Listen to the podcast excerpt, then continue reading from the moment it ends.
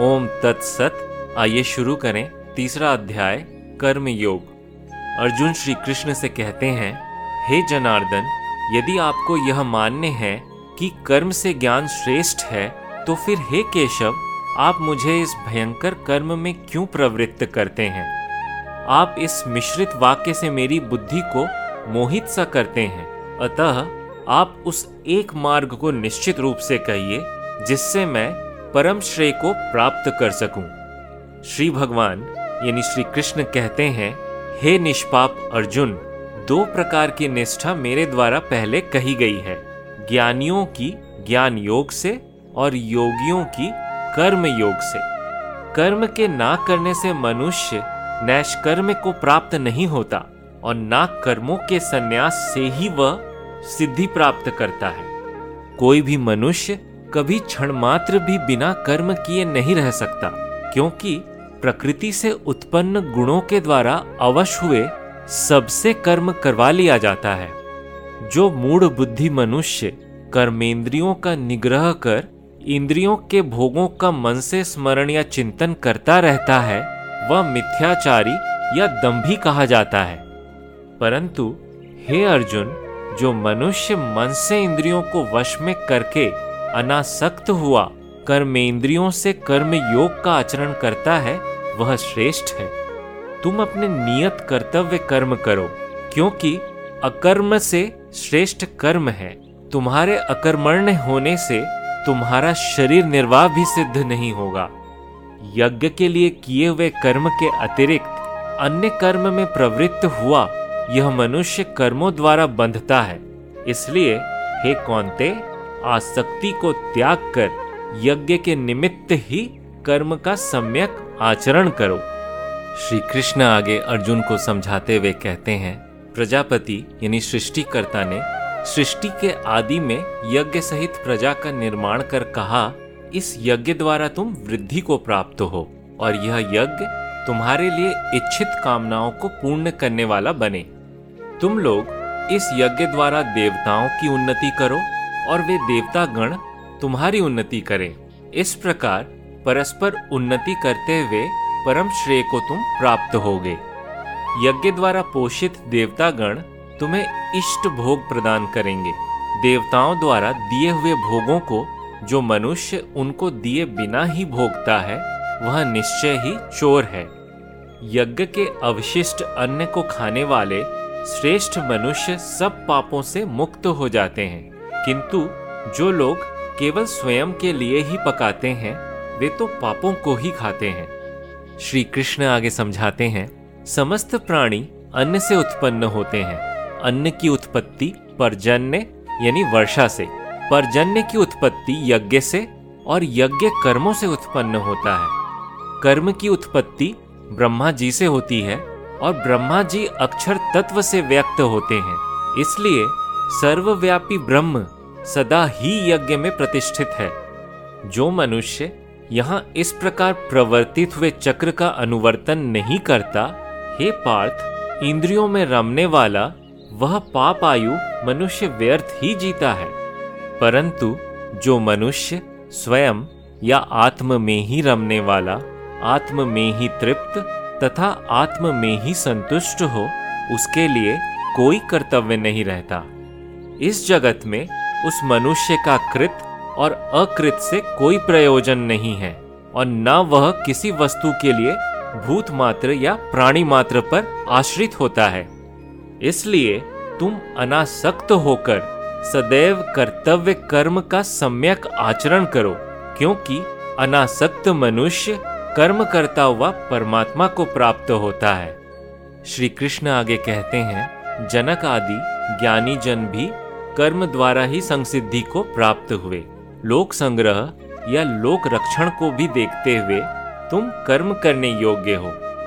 श्रेष्ठ मनुष्य जैसा आचरण करता है, अन्य लोग भी वैसा ही अनुकरण करते हैं। वह मनुष्य जो कुछ प्रमाण कर देता है, लोग भी उसका अनुसरण करते हैं।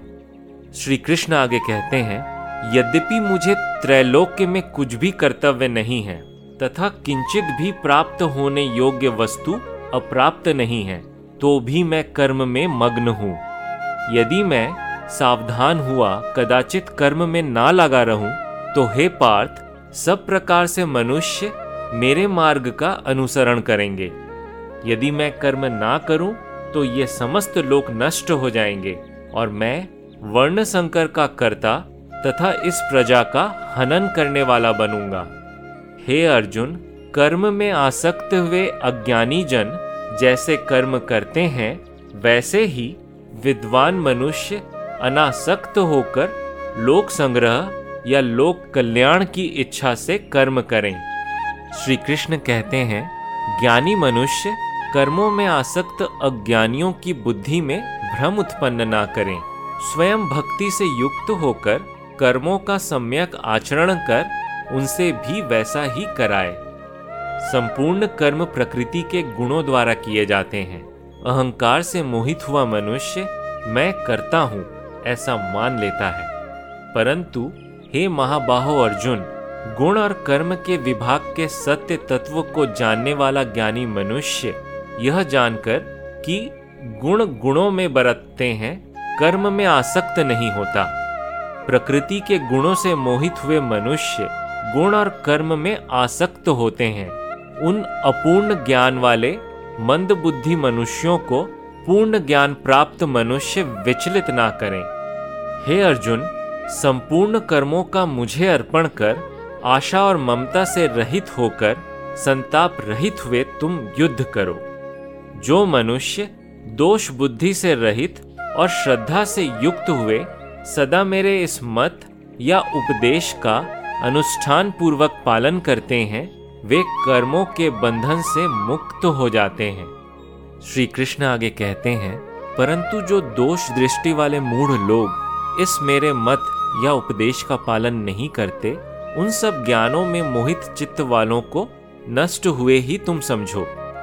ज्ञानवान मनुष्य भी अपनी प्रकृति के अनुसार चेष्टा करता है। सभी प्राणी अपनी प्रकृति पर ही जाते हैं, फिर इनमें किसी का निग्रह या हठ क्या करेगा। श्री कृष्ण आगे कहते हैं, इंद्रिय अर्थात प्रत्येक इंद्रिय के विषय के प्रति मन में राग द्वेष रहते हैं। मनुष्य को चाहिए कि वह उन दोनों के वश में ना हो, क्योंकि वे मनुष्य के शत्रु हैं। सम्यक प्रकार से अनुष्ठित परधर्म की अपेक्षा गुण रहित स्वधर्म का पालन श्रेयस्कर है। स्वधर्म में मरण कल्याण कारक है, किंतु परधर्म भय को देने वाला है। अर्जुन कहते हैं, हे वार्ष्णे, फिर यह मनुष्य बलपूर्वक बाध्य किए हुए के समान अनिच्छा होते हुए भी किसके द्वारा प्रेरित होकर पाप का आचरण करता है। श्री भगवान यानी श्री कृष्ण कहते हैं, रजोगुण में उत्पन्न हुई यह कामना है, यही क्रोध है, यह महाशना यानी जिसकी भूख बड़ी हो और महापापी है, इसे ही तुम यहाँ इस जगत में शत्रु जानो। श्री कृष्ण समझाते हैं, जैसे धुएं से अग्नि और धूलि से दर्पण ढक जाता है तथा जैसे भ्रूण गर्भाशय से ढका रहता है, वैसे उस काम भावना के द्वारा यह ज्ञान आवृत्त होता है। हे कौन्तेय, अग्नि के समान जिसको तृप्त करना कठिन है, ऐसे कामरूप ज्ञानी के इस नित्य शत्रु द्वारा ज्ञान आवृत्त है। इंद्रियां, मन और बुद्धि इसके निवास स्थान कहे जाते हैं। यह काम भावना इनके द्वारा ही ज्ञान को आच्छादित करके देही मनुष्य को मोहित करता है। इसलिए हे अर्जुन, तुम पहले इंद्रियों को वश में करके ज्ञान और विज्ञान के नाशक इस काम रूप पापी को नष्ट करो। श्री कृष्ण कहते हैं, शरीर से परे इंद्रियां कही जाती हैं, इंद्रियों से परे मन है और मन से परे बुद्धि है और जो बुद्धि से भी परे है वह है आत्मा। इस प्रकार बुद्धि से परे आत्म या स्वयं को जानकर आत्म के द्वारा आत्म को वश में करके हे महाबाहो अर्जुन, तुम इस दुर्जेय कामरूप शत्रु को मारो। ओम तत्सत। इस प्रकार ब्रह्म विद्या तथा योग शास्त्र के उपनिषद श्रीमद् भगवद गीता के श्री कृष्ण अर्जुन संवाद में कर्म योग नामक तृतीय अध्याय संपूर्ण हुआ।